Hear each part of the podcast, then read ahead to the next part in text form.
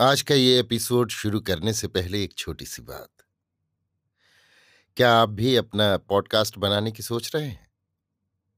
तो anchor try कीजिए। ये पॉडकास्ट बनाने का सबसे आसान तरीका है। नंबर एक, ये फ्री है। नंबर दो, इसमें कई सारे ऐसे टूल्स हैं जो आपको अपने फ़ोन और कंप्यूटर पर रिकॉर्ड और एडिट करने की फैसिलिटी देते हैं। नंबर तीन आप अपने पॉडकास्ट को डिस्ट्रीब्यूट भी कर सकते हैं, जिससे इसे स्पॉटिफाई और दूसरे प्लेटफॉर्म पर सुना जा सके। तो डाउनलोड कीजिए फ्री एंकर ऐप या विज़िट कीजिए एंकर डॉट एफ़ पर अपना पॉडकास्ट स्टार्ट करने के लिए। ये तो थी एक छोटी सी जानकारी, और अब शुरू करते हैं एपिसोड का सिलसिला। तो आज के एपिसोड में, लीजिए सुनिए आचार्य चतुर्सेन शास्त्री के लिखे उपन्यास सोमनाथ के चौरासीवें भाग आत्म यज्ञ को मेरी यानी समीर गोस्वामी की आवाज़ में। कक्ष में आकर सर्वज्ञ ने देखा, गंगा जल्दी जल्दी चिता बनाने में जुटी है। उसने पास पास दो चिताएँ बनाई थी। वो फुर्ती से जलने योग्य जो सामान वहाँ जुटा सकती थी, जुटा रही थी। सर्वज्ञ ने देखा तो कहा, ये क्या? चौलुक के लिए अग्निरथ? और दूसरी? गंगा के लिए? वो हंस दी, परंतु गंग रो दिए। उनका वीतराग हृदय जैसे बालक की भांति अधीर हो गया। गंगा ने उनके अत्यंत निकट आकर उनके वक्ष पर अपना सिर रखकर कहा, आप भी रोते हैं? गंगे, हिमालय की हिमधवल चट्टाने भी पिघलती हैं। परंतु अब तो तुझे जाना ही होगा। आह, मैं तुझे विदा कर दूँ। उन्होंने उसके मस्तक पर हाथ फेरा और बड़ी देर तक उसे वक्ष से लगाए निस्पंद खड़े रहे। इसी समय उनके एक अंतरंग शिष्य ने आकर कहा, देव, अंतरकोट घिर गया। अब अंतरकोट पर शत्रु धावा कर रहे हैं। कुछ ही क्षण में वे रत्न मंडप तक पहुँच जाएँगे। एक क्षण ठहर पुत्र, तू जा और कृष्ण स्वामी से कह कि रत्नकोश की समुचित सुरक्षा व्यवस्था करें। मैं गंगा को मोक्ष देकर अभी आता हूँ। शिष्य मस्तक न वाकर चला गया। सर्वज्ञ ने कहा, आ गंगी। उन्होंने अपने हाथ से उसका केश विन्यास किया।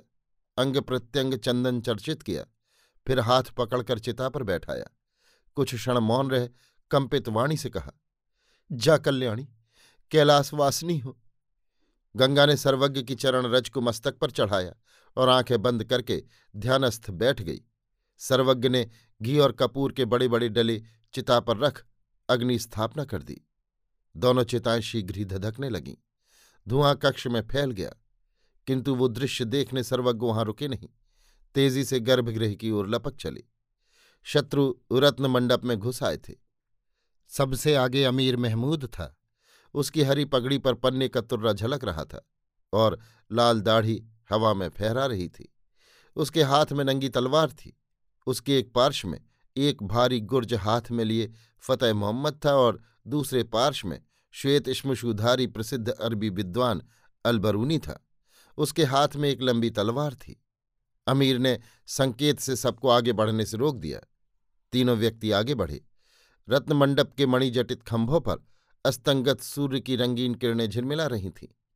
उस अप्रतिम मणिमय प्रासाद को देखकर अमीर आश्चर्य से जड़ हो गया। सहमते हुए वो गर्भगृह में घुसा। उसने देखा घृत के दीपक अपनी पीली आभा और सुगंध बिखेर रहे थे। और नितांत शांत वातावरण में गंग सर्वज्ञ स्वर्ण थाल हाथ में लिए देवाधिदेव सोमनाथ की आरती उतार रहे थे। क्षणभर अमीर, भाव विमोहित सा मुग्ध खड़ा रहा। कुछ देर बाद उसने सतेज स्वर में कहा, यहाँ कौन है? मैं और मेरा देवता। गंग ने शांत स्वर में कहा और बिना ही अमीर की ओर मुँह फेरे उन्होंने कहा, वत्स महमूद, कुछ क्षण ठहर जा। वे अपनी अर्चना संपन्न करने लगे। मानो कुछ हुआ ही न हो। महमूद और उसके दोनों साथी ईसा प्रतिम देव और उस देव के सेवा पुरुष को अनिमेश देखते खड़े रहे। शीघ्र ही सर्वज्ञ ने अर्चना विधि समाप्त की। भूमि में गिरकर देवता को प्रणाम किया।